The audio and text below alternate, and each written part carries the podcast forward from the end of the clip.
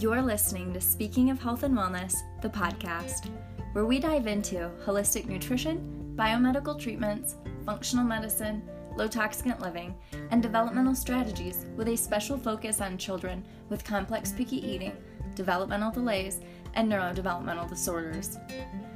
I'm your host, Shandy Lasky, integrative speech language pathologist, pediatric feeding specialist, functional nutritional therapy practitioner, and Epidemic Answers certified health coach. Together, we are changing the conversation around how we view, discuss, prevent, and treat these childhood epidemics. I am so honored to have your time and attention today. Thank you for joining me and for all of your support. Please note that this podcast is for educational purposes only and should never be misconstrued as medical advice or a replacement for individualized care from your trusted providers. Now, without any further ado, let's get started. Hello, and welcome to Speaking of Health and Wellness, the podcast. Thank you for taking the time to push play today and learn and listen with me. Welcome if you are new here, and welcome back if you are a returning listener. How are you doing? Just take a moment. Let's check in. Check in with yourself in case no one has asked you how you're doing today, or if you haven't asked yourself today. I hope that you are doing really, really well. Thank you again for choosing to tune in to Speaking of Health and Wellness, the podcast today. On this episode, as the title and description share, I'm going to be covering more of the most frequently asked questions about gluten free, casein free diets for children with complex picky eating, developmental delays, and neurodevelopmental disorders. If this is your first time listening to the podcast and you're new to these topics of gluten free, casein free diets, holistic nutrition, and the importance of gut health for these demographics of children. I really encourage you to hit pause right now on this episode, go back a few episodes to get that foundational knowledge that I've already laid down to really build on because that's what we're going to really be building on today with this episode. This episode is for parents and professionals who understand the basics of the gluten free, casein free diet, like where these proteins are found and why they create issues for ch- some children. And now you're ready to learn more. In this episode, I'll be answering questions like How do you know if they are or aren't getting all of the nutrients they need? I'll be answering the most commonly asked question about going dairy free. What about calcium? Is this diet a temporary change or a lifelong commitment? How long should it take to see results? And lastly, I'll be offering some general guidelines and habits for parents to consider when adopting a gluten free, casein free diet with their child and family and making that transition. So, just note that there may be some overlap between this episode and the previous two, as I am pulling content from a pretty in depth blog that I have on speakingofhealthandwellness.com titled Gluten Free, Casein Free Diets, Picky Eating, Autism, and Other Neurodevelopmental Disorders. What's the connection? It's a blog that I wrote. Um, it's it's a deep dive. lots of good resources, lots of citations, lots of clickable links, graphics, things like that. Um, but it's a lot. It's a lot of information. And so, what I am doing is chopping it up into bite sized pieces, digestible pieces to um, to bring it to you in a podcast format. So, I will link that pod or I'm sorry, that blog in the description below but I do encourage that you listen to the previous two podcasts. While there might be some um, overlap, I am trying not to do too much overlap because, again, I'm really trying to build on the content. So, you ready? Let's get into it. First up, how do you know if they aren't getting all of the nutrients that they need? So, you can hypothesize through symptom observation, and this is the importance of working with a nutrition provider so that you can i mean because because if you don't know what the symptoms of nutrient deficiencies are certain different nutrient deficiencies then how would you know right? Um, but a lot of times through symptom observation i'm able to kind of use that as an informal assessment but there are various assessments um, some more formal than others. So things like informal assessments would be um, things like food journals versus something that's more formal would be like biomarker labs. Some are more credible than others, clearly, um, but still value in all of them. So, yeah, some basic labs for biomarkers may be available for coverage through insurance with your child's pediatrician um, not necessarily for nutrient deficiencies. I mean, some of them are, but um, in terms of like the gluten free, casein free diet, you know, we talked about like IgG, IgE markers, for example.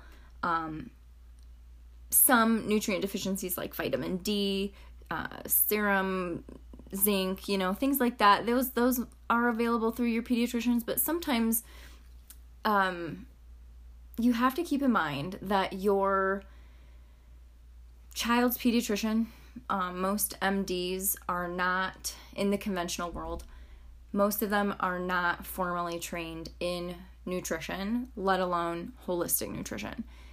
Um, oftentimes, I hear and I experience this myself that all the labs are normal, the labs look great.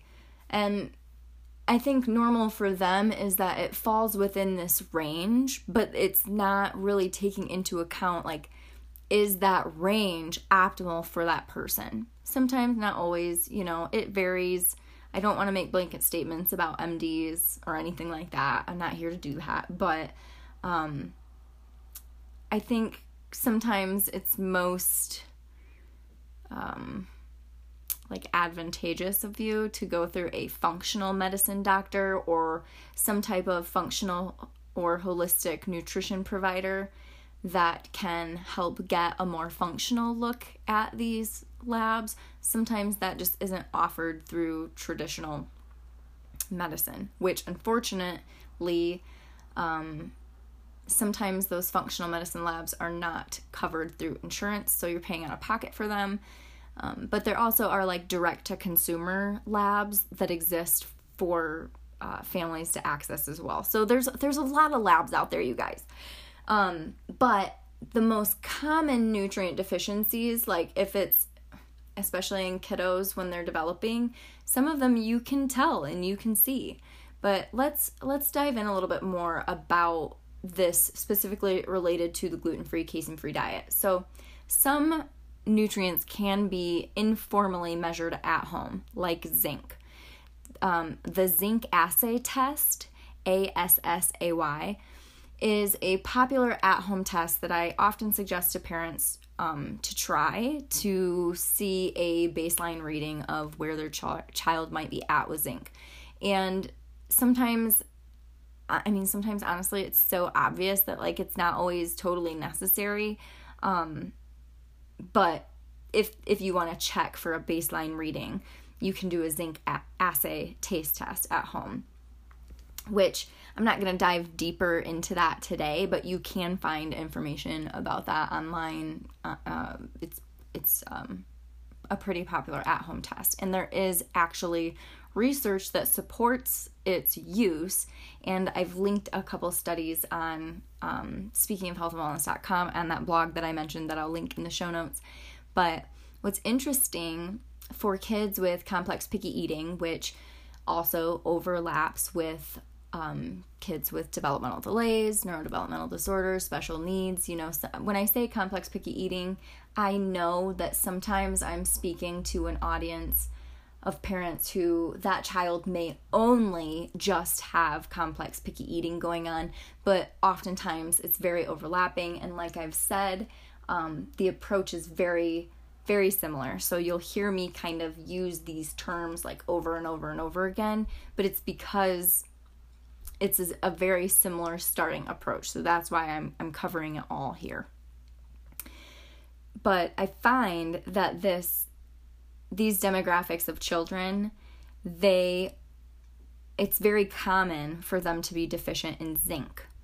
And zinc, a zinc deficiency alters the sensory perception and experience of taste and smell, which, as you can imagine, if your brain is not receiving smell and taste and touch um, and sensory information appropriately, it may create negative experiences with meal times and um, with eating, which then can lead to food aversions and this self limited, self restricted eating, these complex, picky eating habits. So, yeah, I find this to be very common in the population of children that I'm serving. Uh, with and without neurodevelopmental disorders, the kids who are complex picky eaters. And interestingly, zinc deficiency has been observed in patients treated with opioid medications, and um, zinc supplementation has actually been used to help break opioid addictions. Now, this is where I hope that you have listened to the uh, previous episodes because I go deeper into the opioid excess theory um, for these kiddos and how it creates this like addictive like drive and these strong, intensive cravings. Well, if you think back to that, I just find this really, really fascinating given what we know about gluten and casein proteins, how they create these opioid responses in the body and these addictive cravings, often in the presence of children with simultaneous zinc deficiencies. So, that connection biochemically is very, very, very interesting. And this is where I'm always saying, okay, maybe there's not like black and white research to like concretely support all of the things that I'm saying. But when you look at the research that exists as a collection, and you use it to critically think and put the pieces together, and you look at these overlapping biological, biochemical um, correlations and connections and commonalities, it just like all the pieces of the puzzle start coming together a little bit more. And I hope that that's coming across for you too. Sometimes it's hard to get it from my brain and um, onto paper and out into the world. And especially like just audio voice recording. I mean, I've got an outline here, but I'm kind of just going. you know what I mean? So I hope that it's coming across in that way that's helping you connect these dots. So yeah, zinc, common deficiency. Um, if your child has sensory aversions with food, it's worth exploring. So, next, let's move on to calcium. What about calcium? Calcium is everyone's big question when you remove casein and dairy from the diet. Calcium is a really important macro mineral, but it's important to know that you don't want to go just like mega dosing on calcium in isolation by itself just because your child is now dairy free. Honestly, we aren't really getting that much absorbable calcium from cow's milk, like to be honest. And there are many non dairy foods that contain calcium sources, like sardines, broccoli, bok choy, pumpkin seeds, etc. Pumpkin seeds actually um, have a high amount of zinc as well, so they're kind of a powerhouse for picky eaters. Calcium is a game of cofactors, as you will hear our fellow nutritional therapy practitioners say. Um, I'm a functional nutritional therapy practitioner certified by the Nutritional Ther- Nutritional Therapy Association. My mouth gets going too fast sometimes. The irony is that I'm also a speech language pathologist. um, but you'll often hear NTPs, nutritional therapy practitioners, say calcium is a game of cofactors because that's what has been drilled into us calcium absorption, assimilation, and utilization in the body depends and requires It depends on and requires seven cofactors for proper absorption as outlined by the Nutritional Therapy Association. And I'm going to outline these for you here, but again, just know that these I'm pulling this directly from my curriculum. Um, I think it's critically important and worth noting as this is one of the most common questions related to the use of gluten-free casein-free diets so i just want to make sure that we're like really hitting this so again calcium requires seven other cofactors for proper absorption. So you don't want to just start taking calcium by itself in isolation in these huge amounts because you could throw off something else. So here are those seven cofactors that it depends on. Systemic pH, hormonal functioning, hydration, including your water intake and electrolyte balance, the balance of other minerals, vitamin D, fatty acids, which are um, needed to transport calcium into your cell. So if you don't have a proper fatty acid balance, and you start taking megadoses of um, calcium, well, now you've got all this calcium, but it's not getting transported into the cells that it needs to be.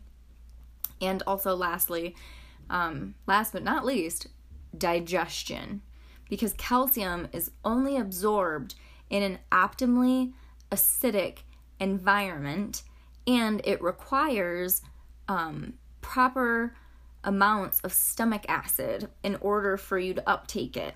And so, okay, let's go back to zinc. If you've got a zinc deficiency, you probably don't have um, a high enough, like optimally acidic environment because your stomach acid requires adequate amounts of zinc in order for it to like be uh, properly acidic and how it needs to be in order to break down the foods that you're eating. So, oftentimes you get into this like weird spiral with kiddos with complex picky eating because, okay, kiddos who don't want to eat meat, for example, oftentimes, like, okay, because meat is a high um, source of zinc, food based source of zinc, and they don't they have this aversion to meats, so they're limiting themselves to the food sources of zinc, but then zinc deficiency exacerbates picky eating and creates um, sensory distortions in smell and taste. And so it's like this uh, vicious cycle that you kind of get into with nutrient deficiencies and picky eating and sensory and all these different things. And so um, so again, like we're talking about calcium here, but if you are zinc deficient and your stomach acid is not um like it's if it's not adequate and you you don't have an optimally acidic environment in order to uptake calcium, well then you wouldn't start with calcium, you would want to start with zinc. You see what I'm saying? Or you would want to start with whatever you need to do to put digestion into place um, to properly absorb calcium.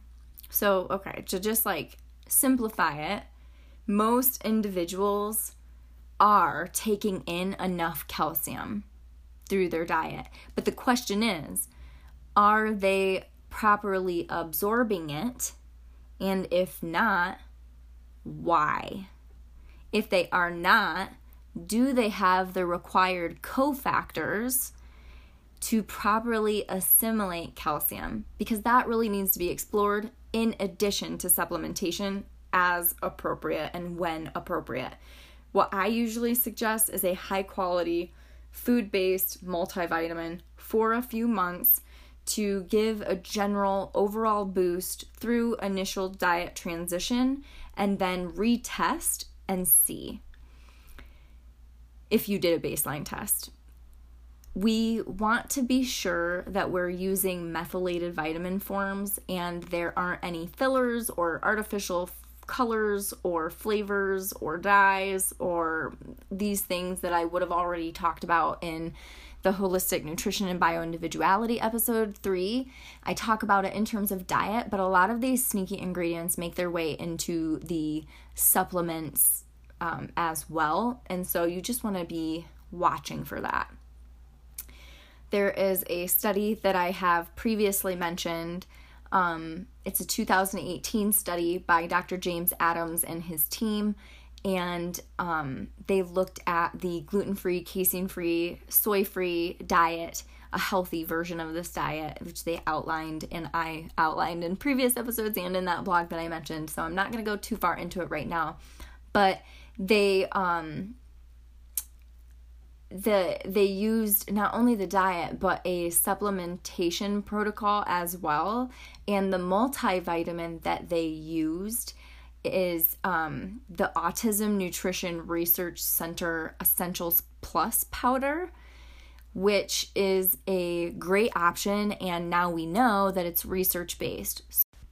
After that study was conducted, um, they reformulated it and they improved the supplement based on their findings, actually.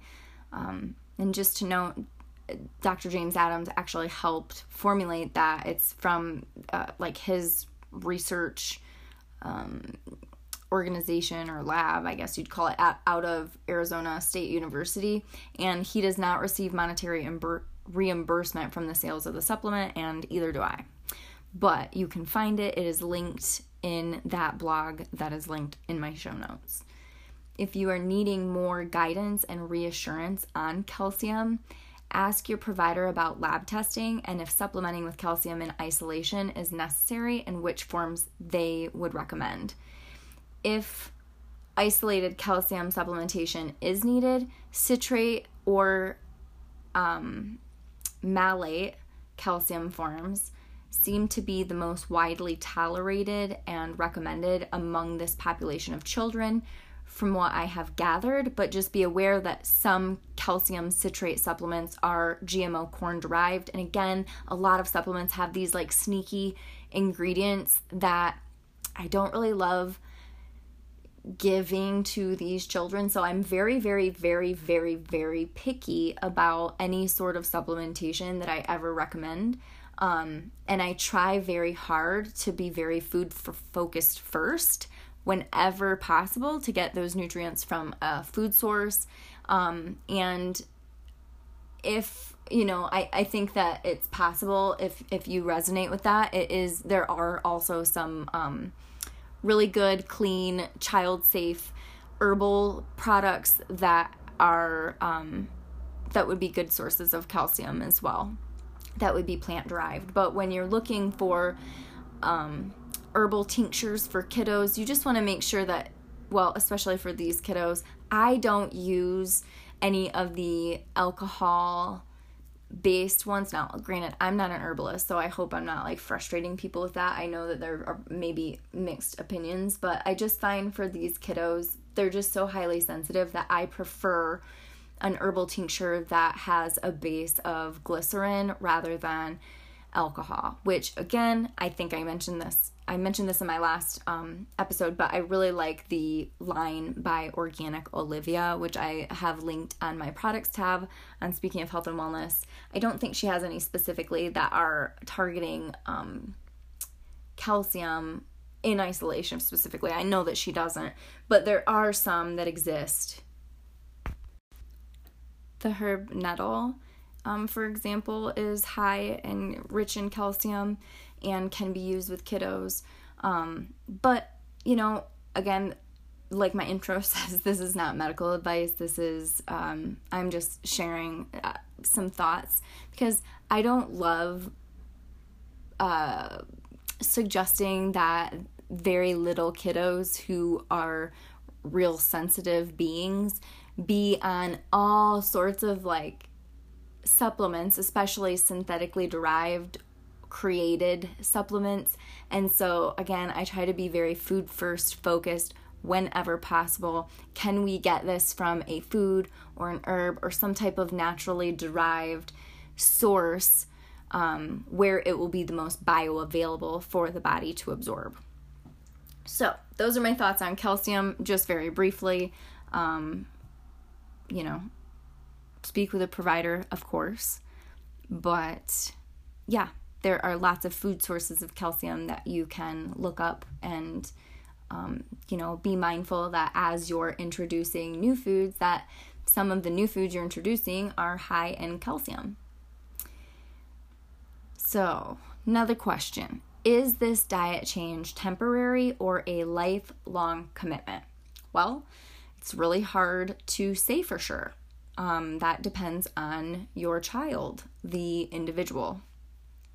And we're really starting in terms of autism remember because we a lot of this research has been done mostly on the autism community and we're really just now starting to see that first major wave of adults with autism come through today. Um, the late 80s is and early 90s is when we started to see these surges. And so if you think about the age and the time range yeah right now is the first major wave. Many of them aren't currently on and or were not on specialized diets growing up.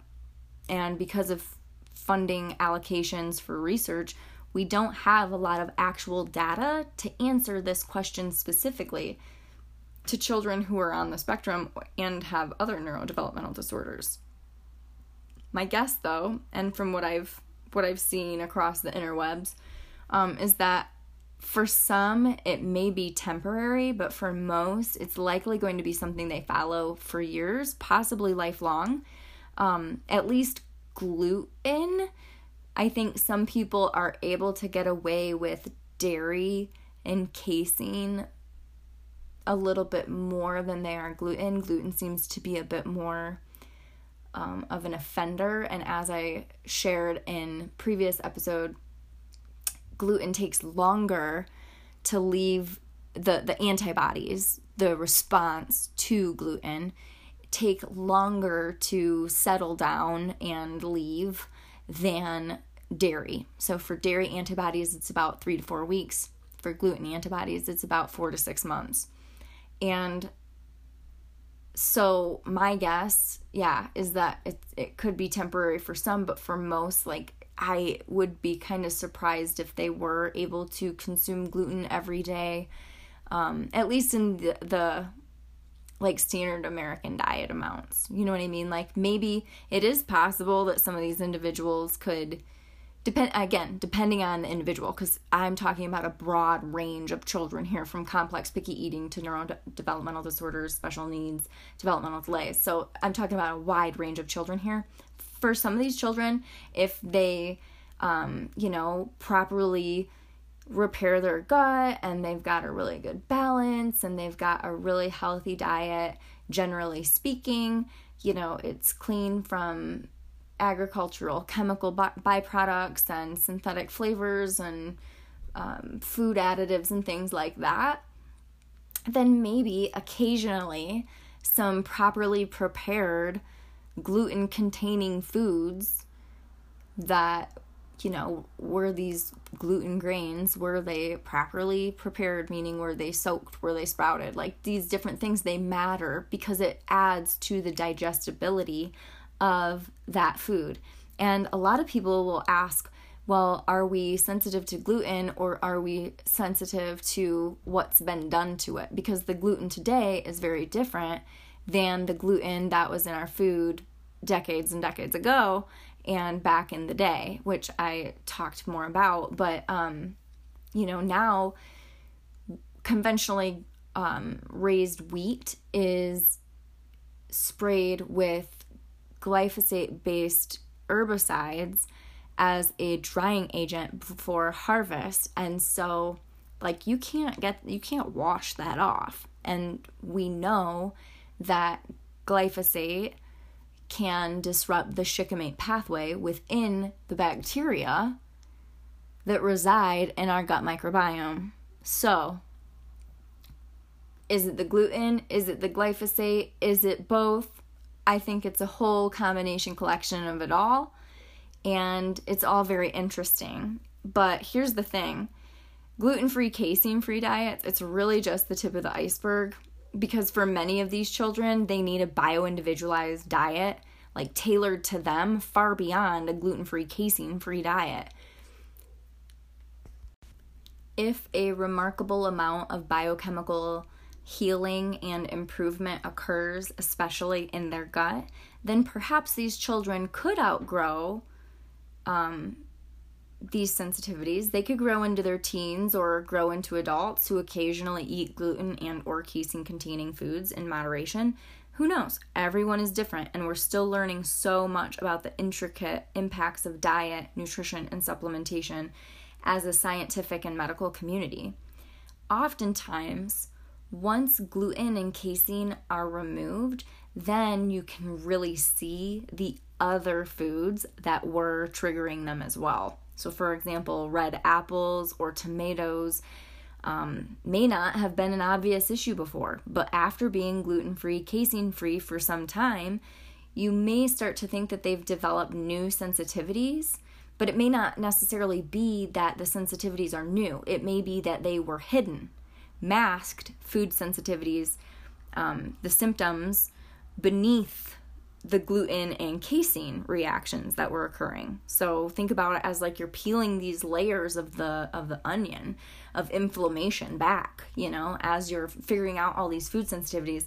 So that's why gluten-free and casein-free is a starting point because if your child is eating gluten and your child is eating casein, well, then as someone with a trained eye in this realm to to recognize food sensitivities and reactions, it's very hard for me to analyze um, informal assessments and look for other reactions when the blanket of gluten reactions and casein reactions are present. From what I've gathered, though, it seems some children are able to tolerate casein um, occasionally, like I've said, in certain forms after working on their gut healing and food intolerances for an extended period of time. For example, goat's milk, camel's milk are easier to digest than cow's milk, and raw cow's milk is more digestible than pasteurized cow's milk because the enzymes to properly digest casein are still present in the raw, less pasteurized forms. It will depend on the individual um, and and their individual reasons why gluten and casein molecules cause challenge for them initially in the first place because there are various reasons like i've talked a lot about um, how they impact the gut and the opioid connection and um, these types of things but there are other um, considerations too like the fact that they um, promote the body to release free glutamate, which is a neuroexcitatory chemical in the body that um, you know it's it, it's a problem when it's in excess so there are just all these different connections so again it just depends on like why gluten and dairy the casein molecules, why these caused them problems initially, and how it was followed up. And it's going to be very bio individual for each kiddo. So, unfortunately, I know that you don't want to hear this. I can't really um, answer that specifically, that question, but um, it varies. I would be interested to see long term testimonials and higher level research done on gluten free, casein free diets from the research that I've personally read and the work that I've done with clients and my own health journey, I would advise families to expect that gluten likely remains, um, needs to remain out of the diet for quite some time um, before expecting that it would be okay to reintroduce it. Going back though to those inevitable whoops moments of diet infractions, parents are generally able to see how these foods are causing their children to react or no longer react um, when that happens. So sometimes it's very obvious that they still aren't able to tolerate it and the diet is worth continuing. And there's no question about it because it's just so obvious. Sometimes the child if they're old enough and able to understand, is also able to connect their own food intolerance and sensitivity symptoms. And you can teach them, you know, going back to the last episode, we talked about we're not demonizing these foods, we're teaching them what works for their body and what doesn't work for their body. I don't want to be like too dogmatic or too all or nothing though, because diet is always very bio individual. I just don't want to give any sort of like false hope. Um, I don't want to give false hope either that after a year or two that all of a sudden your child is going to be able to eat gluten and casein without an issue because um, unfortunately that hasn't been the experience that i have seen with um, just like in my own health experience and the um, experiences of people that i've seen online and of my clients that i've personally worked with all of that being said um, I would still say confidently that all of my clients would tell you that it's been worth it. And in my own experience, I believe that it is worth it because the point of the diet is not to be able to reintroduce these offending foods as soon as possible. The point is to bring your body into balance and optimize your child's health, wellness, and development. So, how long should it take to see results? Now, this is going to be a little bit overlapping from our last episode because I did sort of cover this already, but generally speaking, most of my clients um, see beginning results within the first two to three weeks. Some parents um, may see some progress at about a week or so, but it depends if you're starting with gluten or if you're starting with casein or if you're starting with both at the same time. And where where they're starting like what what are their current foods outside of that and including that and just you know how exactly you make that transition so again bio individual it's very bio individual keeping in mind that sometimes things get worse before they get better so if a child has strong addictive like cravings to gluten and casein you may see some very strong willed behaviors from your child as they initially adjust. So, some parents have reported statements along the lines of after that initial adjustment stage, um, it's like a light turned on, a fog cleared up, a veil was lifted, and it's impeccably rewarding to be a part of helping parents attain such progress and create these changes for their children's health and development. Um, but yeah, you might see it uh, ramp up in some of their cravings and behaviors for those first couple weeks. Um, especially if you just like go cold turkey, you may not see as much intensity if you did it gradually, but if you like cold turkey them, um, yeah, sometimes you'll, you'll see that it's, you know, you're, like breaking this biochemical addiction for lack, lack of a better word here.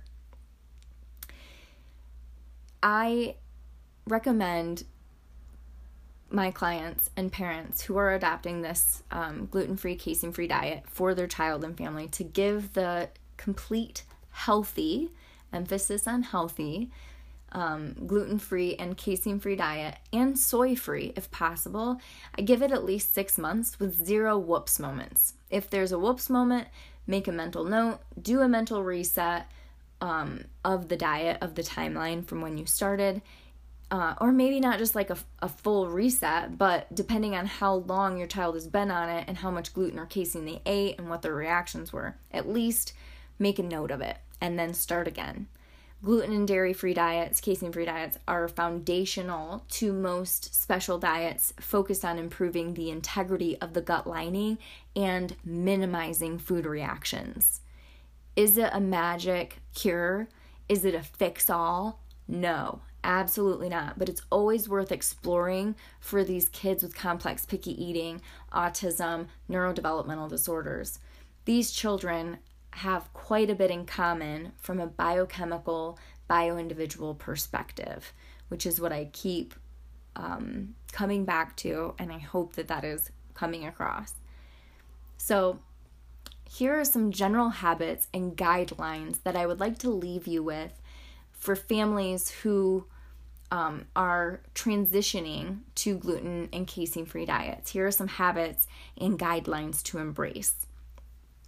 So, it's critical that everyone in the family um, especially who the people who are feeding the child, it's critical that they're on the same page and supportive at the very least because the best results come from families who are implementing the diet together, eating the same family meals. I'll tell you, it is very, very, very difficult to um, to be the only one who is transitioning and who is on board with it and it it just it, it makes it so hard for these families where only one parent is um, dedicated to it it makes it where you feel like you're going a couple steps forward and then a couple steps back and forward and back and forward and back. And i have supported um, families where that's the situation. And you know we make progress and and it's fine but it's not as much progress and as much improvement as you would see if both parents and all caregivers were on board and um, you know uh, following the the gluten-free casein-free diet for that child at least if they're not following it themselves just you know like respecting it for the child during the initial transition, consider improving the quality of the family's favorite foods first. So we want to add before we remove, swap before we remove, right? So the, this way you're focused on adding and what they can have before you're removing and focusing on what they cannot have. So you're going from cookies to organic cookies, mac and cheese to organic mac and cheese, chips to organic chips.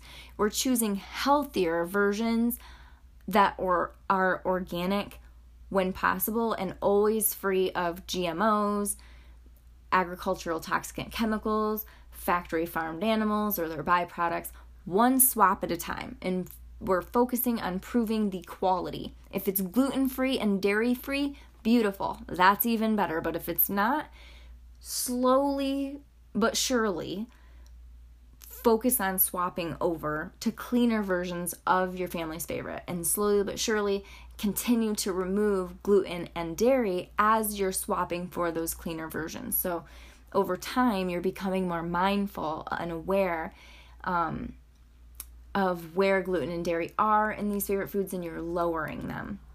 And then over time, you can become more and more aware of then lowering refined sugars that might exist too, which will happen somewhat naturally, secondary to the steps that we've already talked about. Because then eventually, you want to consider removing all those refined sugars, even organic too, and switching to um, something a little bit more natural like coconut sugars or maple syrup, raw honey, things like that. So, when all of this feels sustainable, then you can start expanding to foods that are more minimal ingredients and more whole food focused recipes to increase the nutrient density. So maybe that organic, gluten free, casein free mac and cheese is now replaced with one ingredient organic rice flour noodles and the cheese is made from butternut squash or cashews or coconut yogurt and um, a non fortified nutritional yeast or something like that. Some children are not going to be able to tolerate nutritional yeast. Um, but if you are going to include it in the diet, always, always, always make sure it comes from a um, natural source and that is non fortified. The brand that I like is called Sari Foods, S A R I. If you're not familiar with nutritional yeast, it's basically like a, a cheese substitute. Like um, a lot of uh, vegans use it as a cheese substitute. And Sari Foods, I believe, uses a molasses and it's non fortified. So some brands will fortify it, and that means they add folic acid, which is the synthetic form of folate. And the reason this is an issue is because some children um, who have MTHFR genetic mutations, for example, they're not able to properly process synthetic folic acid. And what happens is that basically this um, synthetic folic acid it doesn't necessarily get processed but it like just kind of blocks the the folate receptors so then when you're eating dark leafy greens and these other sources of naturally occurring folate um, it's not being properly absorbed and assimilated sometimes because that synthetic folic acid um, is blocking the receptors.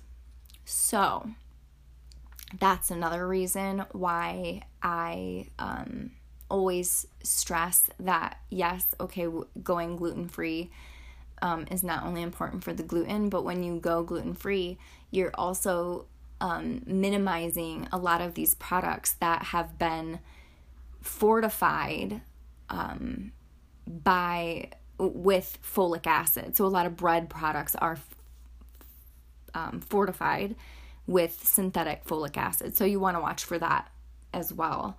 Um, but just again, note that like some children, they're not going to tolerate even fortified forms of nutritional yeast because um, you know, there's some debate on this, but like if if a kiddo has a yeast issue, which is not uncommon for kiddos on the spectrum or kiddos with complex picky eating or some a lot of these kiddos that I'm talking about, sometimes they are um, struggling with an imbalance of their gut microbiome, and to add, um, like sometimes they just don't do well with nutritional yeast. Some do, some don't bio individual. But if you're just starting to transition and your kid's favorite food is macaroni and cheese, and this is the way that you transition them away from um, Kraft macaroni and cheese, well, then it's a much better option, I would say, wouldn't you? Yes, yes, I know you would. Ask for support when you need it. That is my next guideline. Ask for support when and where you need it. If you need support with your child's complex picky eating, autism symptoms, or neurodevelopmental disorders, and are considering a healthy, gluten free, casein free diet, um, reach out to a professional for some support. Right now, um, at the time of this podcast recording, when it launches um, in March of 2021. I am currently accepting applications for distance coaching.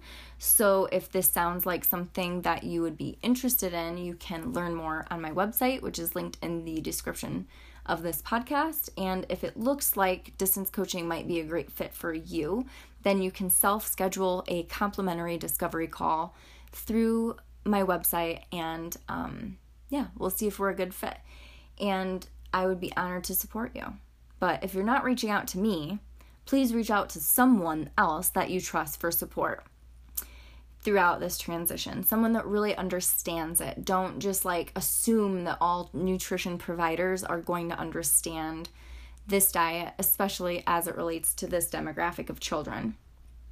Last but not least, with um, the guidelines, I want you to remember to have grace for yourself, patience, and consistency with the process and with everyone involved, especially you and your child, your partners, your the other caregivers, therapists, teachers, everyone who is in your child's life, um, who may feed your child. Like it is going to be a team effort and it's a process. Remember that change does not happen overnight. Do not give up.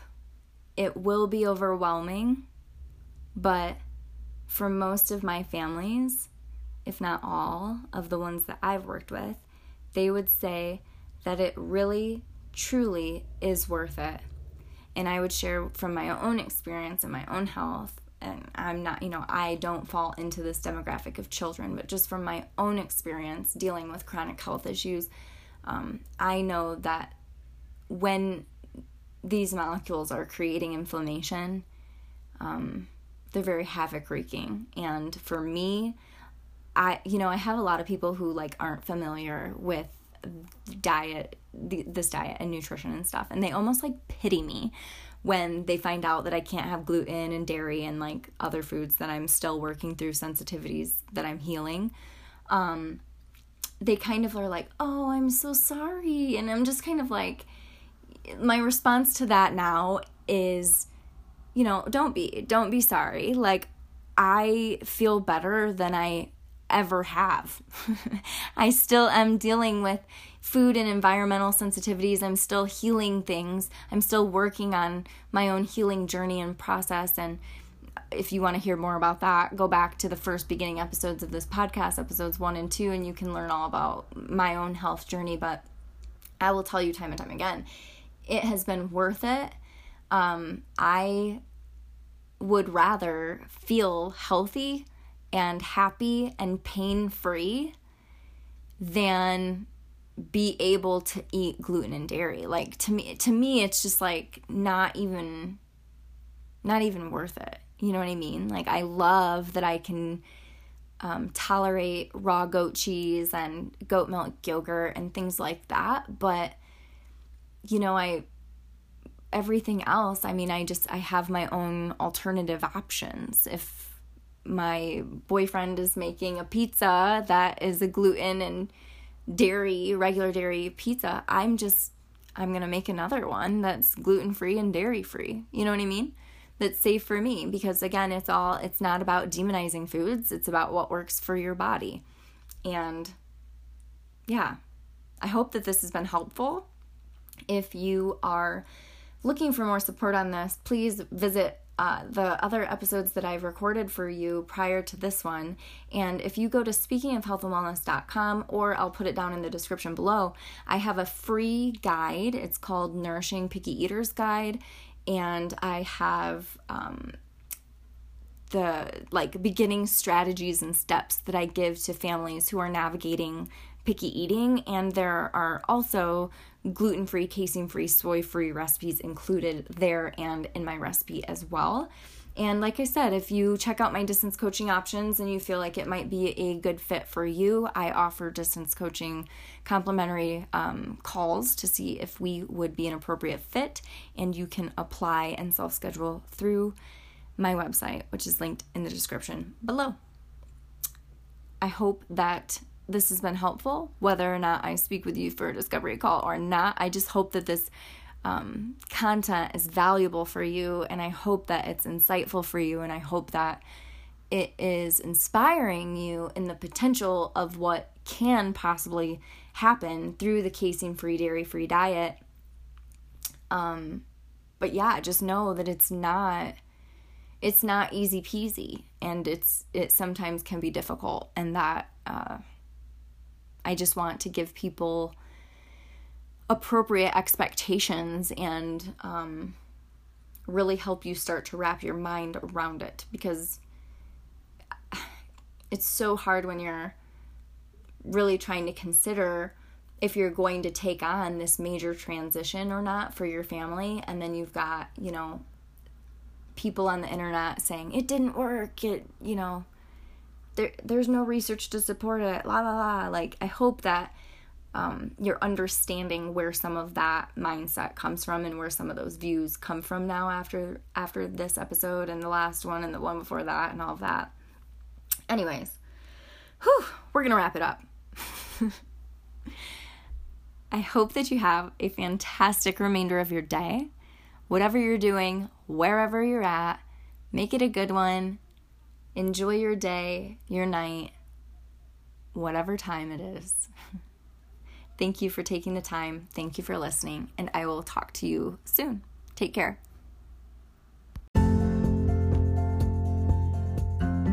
Thanks again for listening to Speaking of Health and Wellness, the podcast. I'm so grateful you've taken the time. For any of the references mentioned in the show, head over to speakingofhealthandwellness.com. If this episode resonated with you or inspired you, it would mean so much to me if you took a moment to subscribe, write a review, share it on social media, or with someone in your life who could really benefit from this information. Your support helps this podcast and the overall message and mission of Speaking of Health and Wellness reach more people. If you share on Instagram, tag me so I can personally thank you for listening. If you're on Facebook, come join our free community group of like minded parents and professionals. The direct link is in the podcast description. I hope that you have a wonderful rest of your day. Thanks again so much and take care.